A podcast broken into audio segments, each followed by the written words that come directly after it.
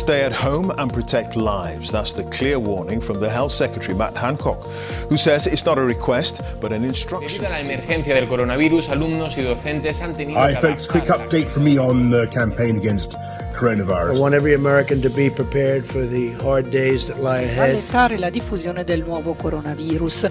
In finding faster ways to test people who may have the virus. And as nobody knows when theatres will be able to fill their seats again, it's an industry in crisis. The Book of Mormon set that's still on stage, an eerie reminder of the suddenness of the pandemic. Hello and welcome to Corona Chronicles, SNS Online spin off show that continues to touch base with a wide variety of people from all walks of life to talk about how the current situation is impacting them both professionally and personally, as well as offering a cupful of cheer, some top tips, up to date stats, and most importantly, to touch virtual base with a cheery hello and without the need for hand sanitizer. I'm Nick Randall.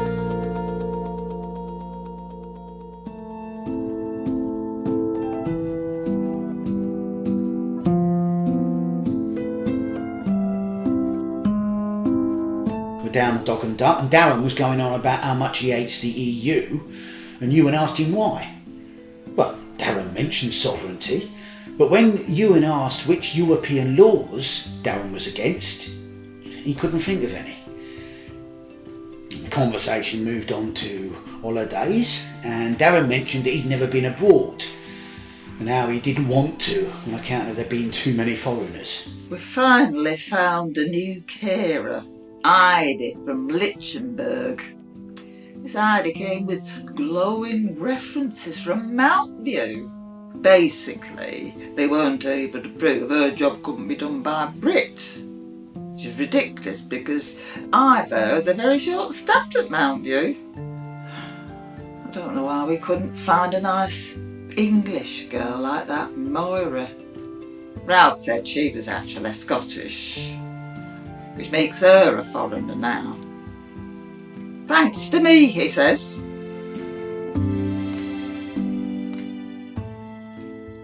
Tales from the Golden Age are a brand new series of monologues produced during lockdown and available free on YouTube. The first two episodes explore the changes in society since Brexit and COVID, with some wry observations, as well as a damning indictment of a future society based on intolerance and fear, a society which arguably we are heading towards as politics and pandemic combine to divide us. Well, writer and director of Tales from the Golden Age, also creator of the Golden Age Theatre Company, Ian Dixon Potter, joins me on the line now. Ian, welcome to the programme. What were your initial hopes for this series, and how has lockdown ultimately influenced the final result? Well, I don't think the monologues would have happened at all without lockdown. I got the idea from the BBC. It was about three months ago, at least. There was an announcement on Radio 4 that the BBC were going to remake Alan Bennett's Talking Heads. Yeah. And I thought, oh, that's good. I remember enjoying the original ones. And I thought to myself, oh, maybe I can do that. Mm. Maybe I can write some monologues, not something I've ever done before. But like a lot of people involved in theatre, I was twiddling my thumbs. I'd, uh, the lockdown put a stop to um, a play that uh, was supposed to be produced this year. Another one uh, was likely cancelled as well because of it. Uh, everything's put on hold. But this was something I could do. Sure. Immediately struck me that uh, uh, I could film them. E- even the rehearsals could take place uh, over Zoom. So we didn't need to get together until the actual final filming. There'd be just be myself, the actor, and the videographer. So we could probably practice social distancing as well.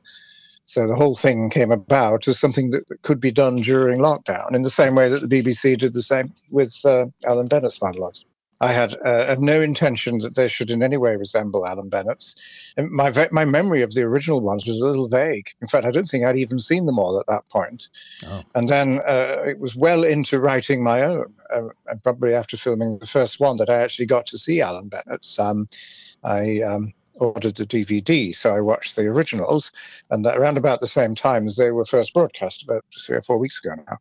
But by that time, I'd already written uh, five or six of my own monologues. Right. So in, in content and style, they weren't re- influenced by him at all. Sure.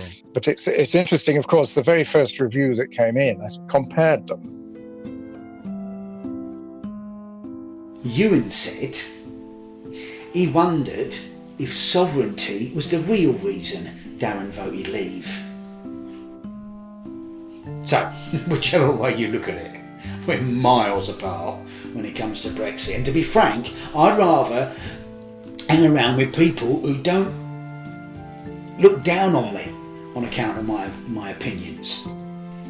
That's what it amounts to.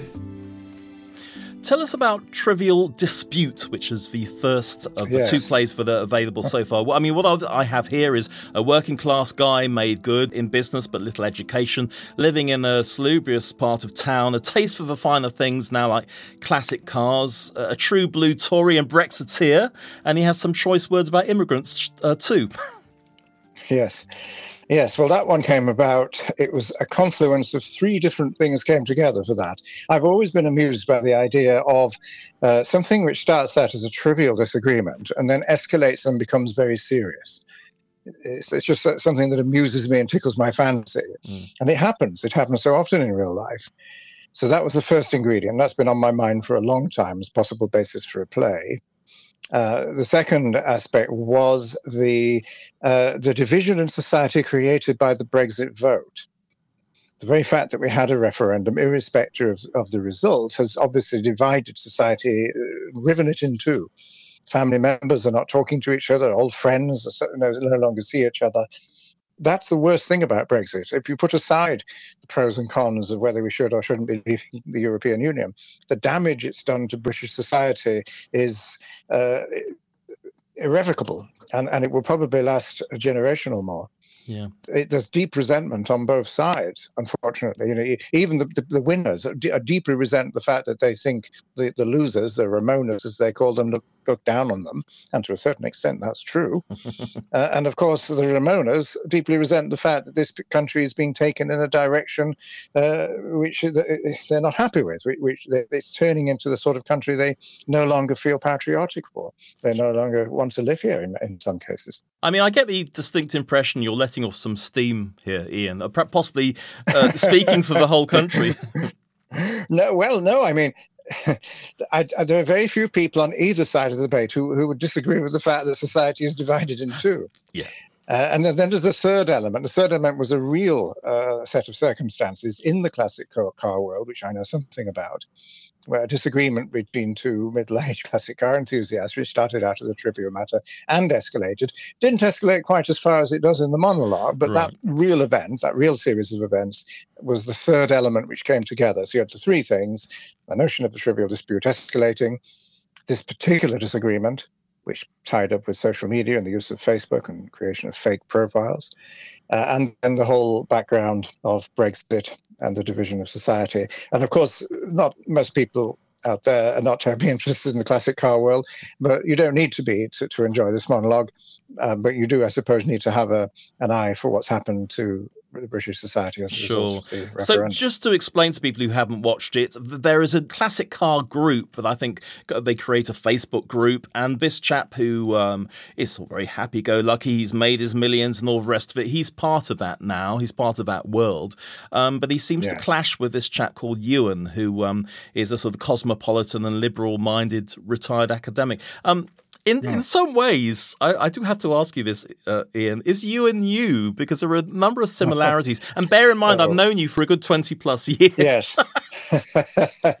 well, in, in some respects, of course, uh, yes, in some respects, m- my wife and I moved to an area where, uh, having lived for several decades in central London and, and enjoyed the cosmopolitan character of central London, we, we now found ourselves living in an area where we've, uh, we're surrounded by uh, predominantly English people. Sure. And I recall back in, in the refer- when the referendum happened, um, there were only ever leave posters in people's windows. And my wife is Japanese, and we joked that she was the only Japanese in the village. And, uh, and so, in some ways, we, although we, I have actually made a number of very firm friendships uh, in in the area. Um, nevertheless, there is that that uh, you know we, we are slightly at odds with the character of the way we live, but we do like it here from other respects. It's, beau- the countryside is beautiful.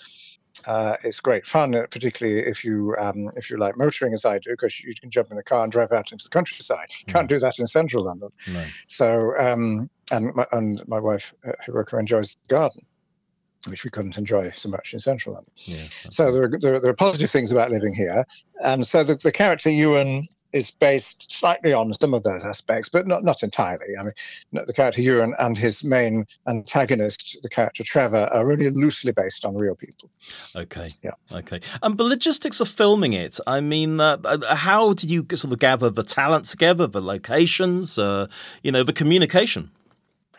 Well, uh, in terms of uh, the actors, uh, so so far I've been uh, working with actors that have previously appeared in my plays, right. and of which there are now quite a long list. Mm-hmm. So there's there's, there's someone to, to fit almost any part I can come up with.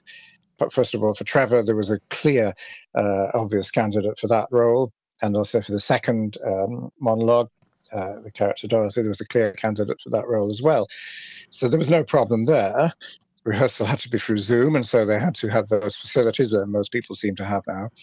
And um, the third element was the videographer, Howard, who was a friend of a friend.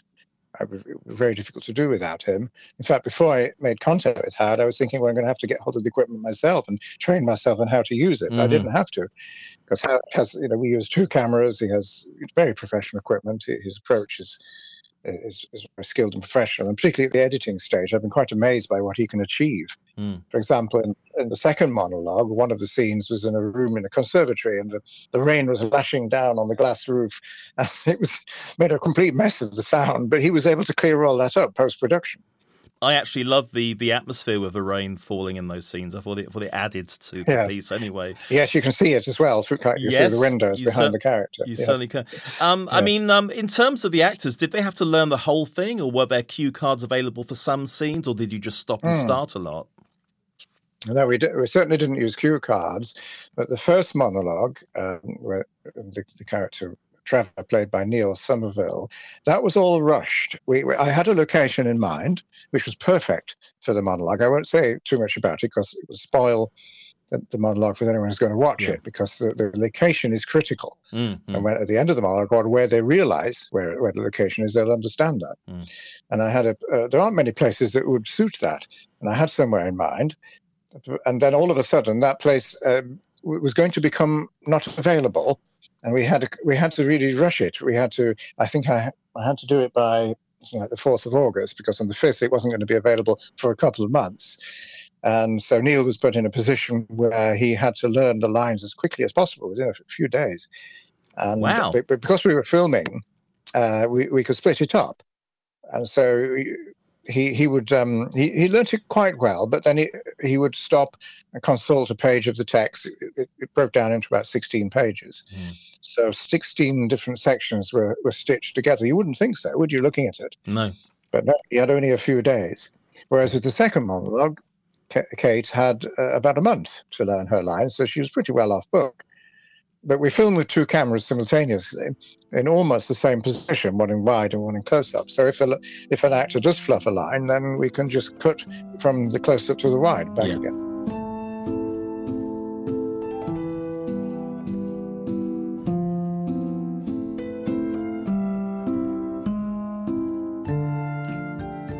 There's some very nice reviews coming in, it must be said. Um, Theatre Monkey, they all gave four stars, increasingly edgy as this tale unfolds. He holds out for attention the entire 40 minutes. The writing is equally uh, consistent, and I'll agree with that. Um, some excellent observations are made about social media etiquette. This was a, a good point, and how words on a screen may not be taken with the sort of tongue in cheek manner that would be more discernible in spoken conversation. A startling reminder, too, that one should never take oneself too seriously, even in the global pandemic. That was London Theatre. And finally, the review a hub, reviews hub.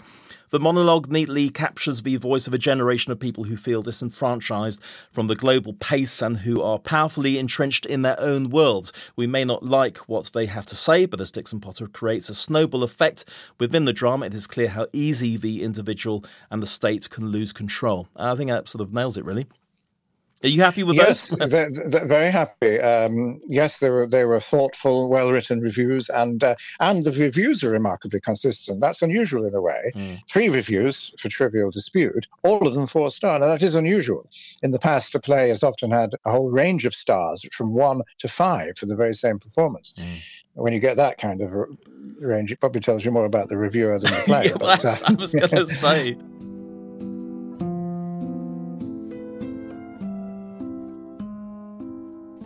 Marks and Spencer's when his armed SWAT team swooped in and arrested that poor Italian girl. They had her pinned to the floor. They dragged her out bleeding. I heard she had learning difficulties, poor thing. He said that was an exceptional case. He said it's virtually a daily occurrence round here.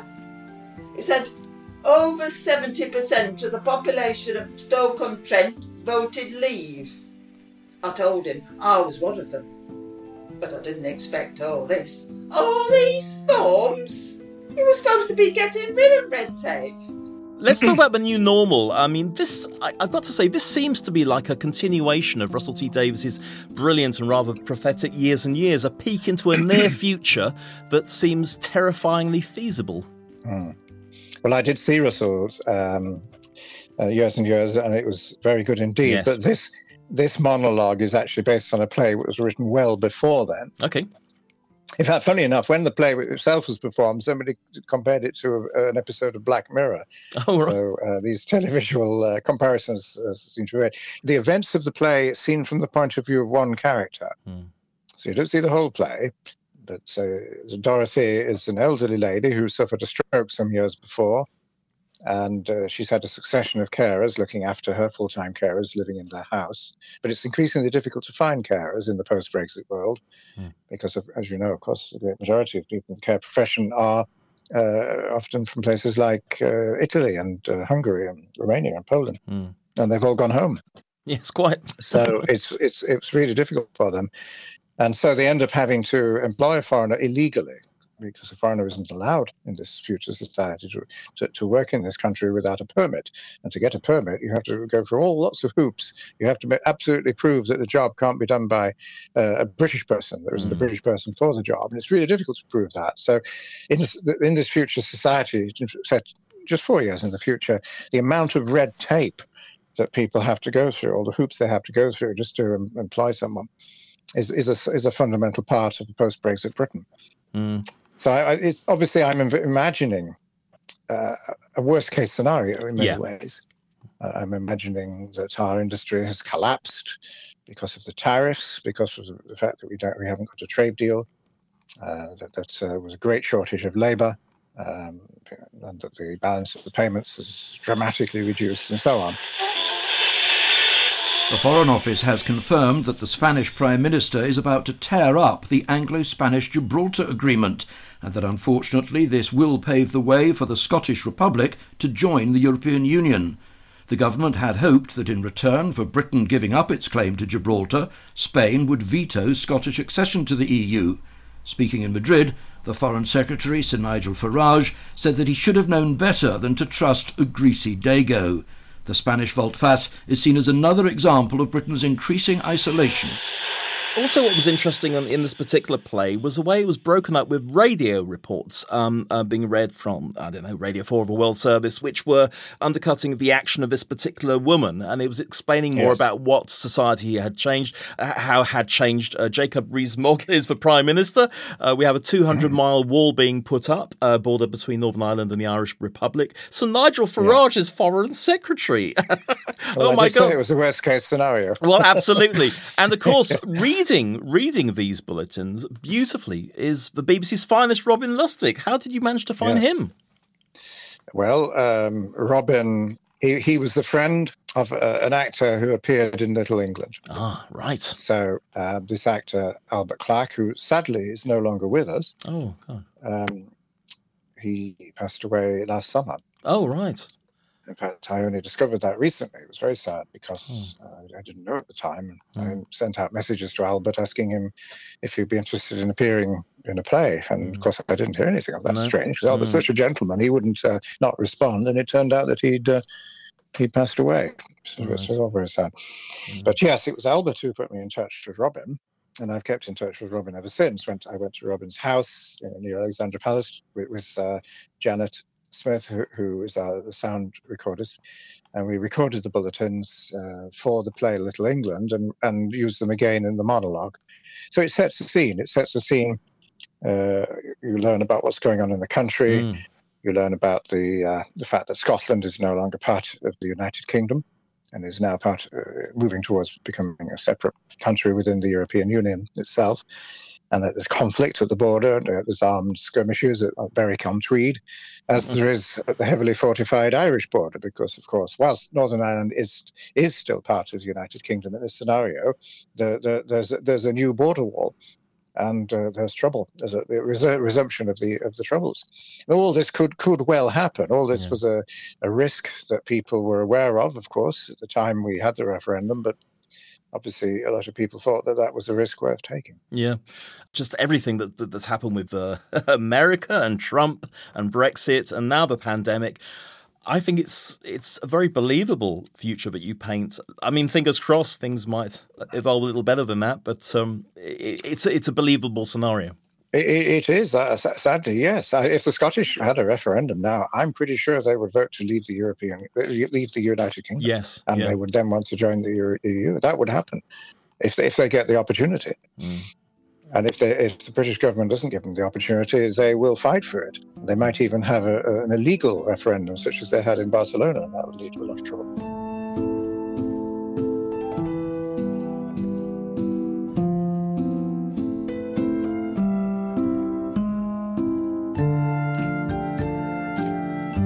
Let's talk about the future plays in the same series. Uh, what, what have we got to look forward to without too many spoilers? Uh, yes, well, the third monologue, which will be filmed in just under two weeks' time, is called Marlowe's Ghost. Mm. Marlowe. And, uh, the, yes, Christopher Marlowe, the oh, playwright. Right, right. Yes, uh, it's a slight pun on, of course, Marlowe's Ghost, but yeah. Um, uh, it's um, written, the, the monologue is presented from the point of view of an elderly, now retired William Shakespeare who's given up um, writing plays and gone to live back in Stratford upon Avon. He, he retired actually in reality at the age of 47, surprisingly, the height of his powers, just wow. after writing um, The Tempest. Mm. And a lot of people wonder why. Uh, Shakespeare's plays are, um, there's a veil drawn over their authorship. As you know, a lot yes. of people think, oh, maybe Edward de Vere wrote them, maybe Francis Bacon or someone else, um, because the folio doesn't have his name on it, mm. or when it does appear, it's in inverted commas, all very mysterious. Well, this monologue seeks to explain both things why he retired at the age of 47, out of his powers, and why he drew a veil over his authorship of the plays. And the reasons for that all lies many years before, about 23 years before the, the, the monologue itself is delivered, um, concerning Shakespeare's friendship with fellow playwright Christopher Marlowe and the events that led to Marlowe's assassination.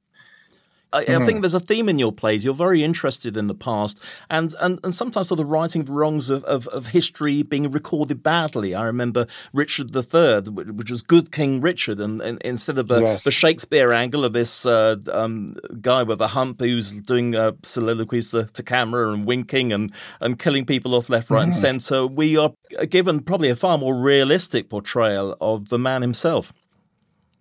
Yeah, yeah, that that was um, again based on a great deal of research uh, that I tried to present uh, what I thought was the real Richard III rather than the Shakespearean villain. Mm. Uh, I'm not at the moment planning a monologue based on that one. um, but it was great as a play when I saw it. Yes, saw it a couple I, of times. Enjoyed, yeah. yes, thank you. Yes, and then the one after Marlowe's Ghost is called The Triumph of Evil. And, um, that's a very dark monologue. It's um, it looks at the Holocaust from the point of view of Count Bernadotte, a Swedish aristocrat who had to deal with the devil when he entered into negotiation with the leader of the SS, Heinrich Himmler, in an attempt to liberate thousands of prisoners from the concentration camps. Uh, so this is a true story.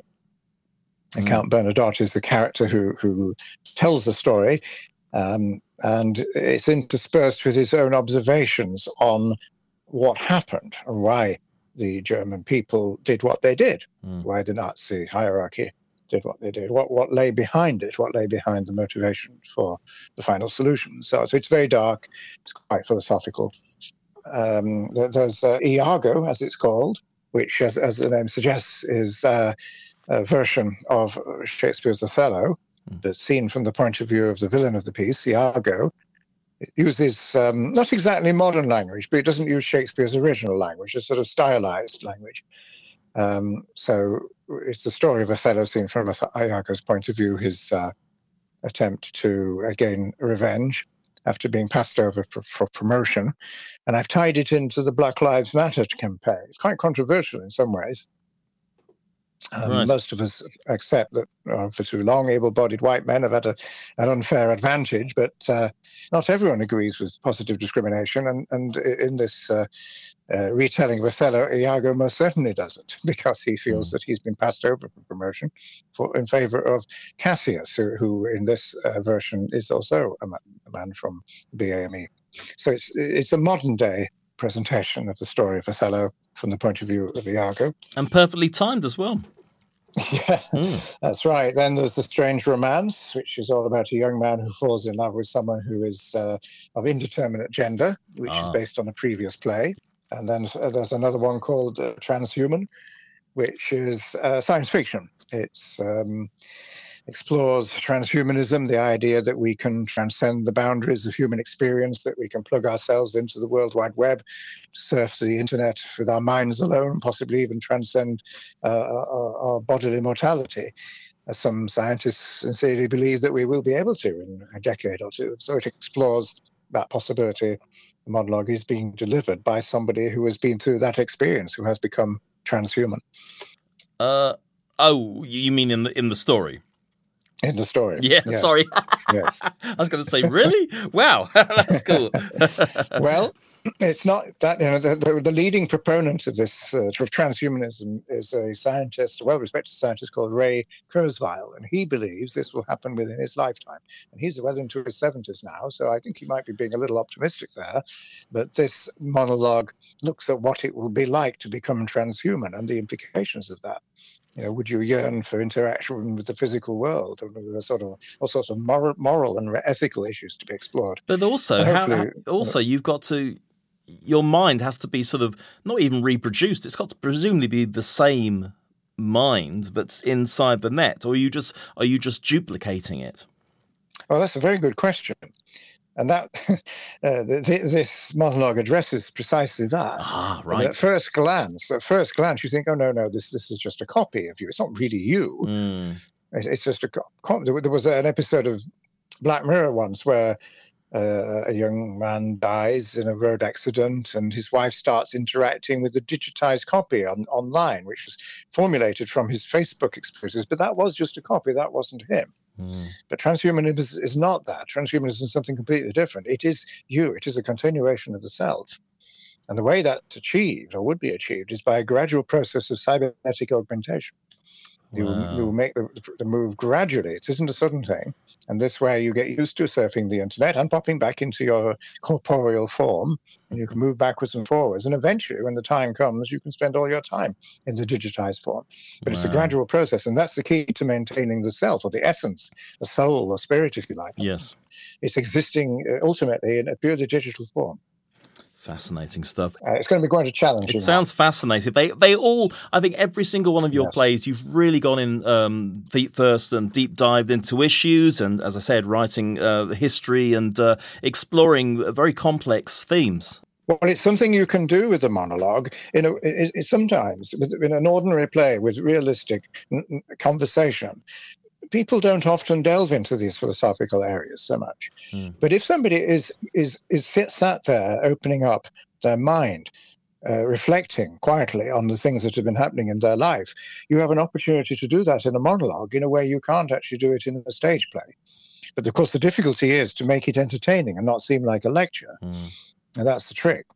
Well, based on the first two I've seen so far, I, I think it's going to be a fantastic series. I also must add the music is wonderful and the original score, I think, and the titles yes. are, are, are, sumptuous. I mean, it, it really sets the scene for a, a quality drama. Yes, well, that's um, Howard himself is responsible for the titles. He's done a really good job with those, and Neil Thompson uh, for the music, original music. I've worked with Neil before. We, have uh, together we've been working on a musical, and this is the play that that the lockdown put a stop to. Really, yeah, right. But that will appear. That will appear next year. So I wrote the lyrics. Neil wrote the music. and we've we've uh, what I think will be you know a lot of very catchy songs. Uh, and so I asked Neil to, to produce the music for these monologues. And it's not all the same. For example, Marlowe's Ghost, he's produced a sort of Baroque version of the theme. Ah, right. So sort of for mandolin and lute.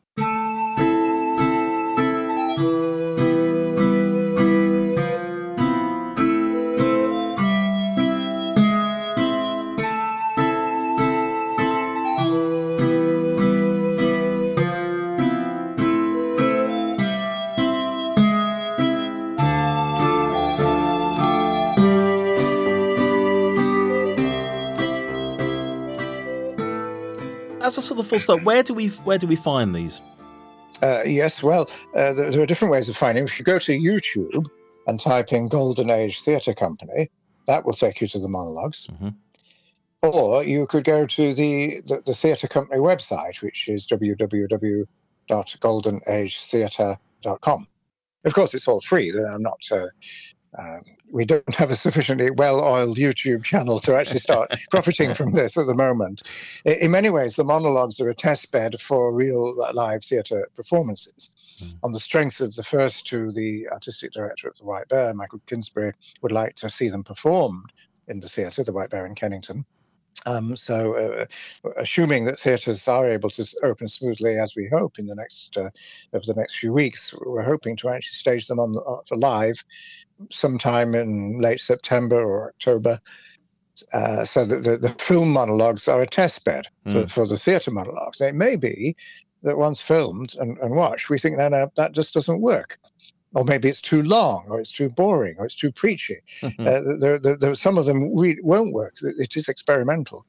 Um, but but some, I think the first two will. The, mm. the, the, first two that we've actually got in the can will. They'll have to be tweaked uh, for, for live performances. But um, as for whether they, they all will, um, at the moment there are, I think, seven, seven written monologues and a couple more in gestation, three currently in rehearsal. Okay. Uh, a couple more which I haven't even asked, I haven't reached out to actors yet. It sounds like you have your hands pretty full. Uh, Ian Dixon Potter, thank you so much for uh, chatting to us today. I'm so looking forward to the monologues um, and the very best of luck with it. Also, stay safe. Yeah, okay. Bye-bye. Bye. Ian Dixon Potter there. Well, that's it for this edition. If you want to email us about anything at all, uh, the address is coronachroniclesshow at gmail.com. Well, we're taking a short summer break, but Corona Chronicles will be back very soon. So until then, this is Nick Randall saying take care and look after yourselves. Goodbye.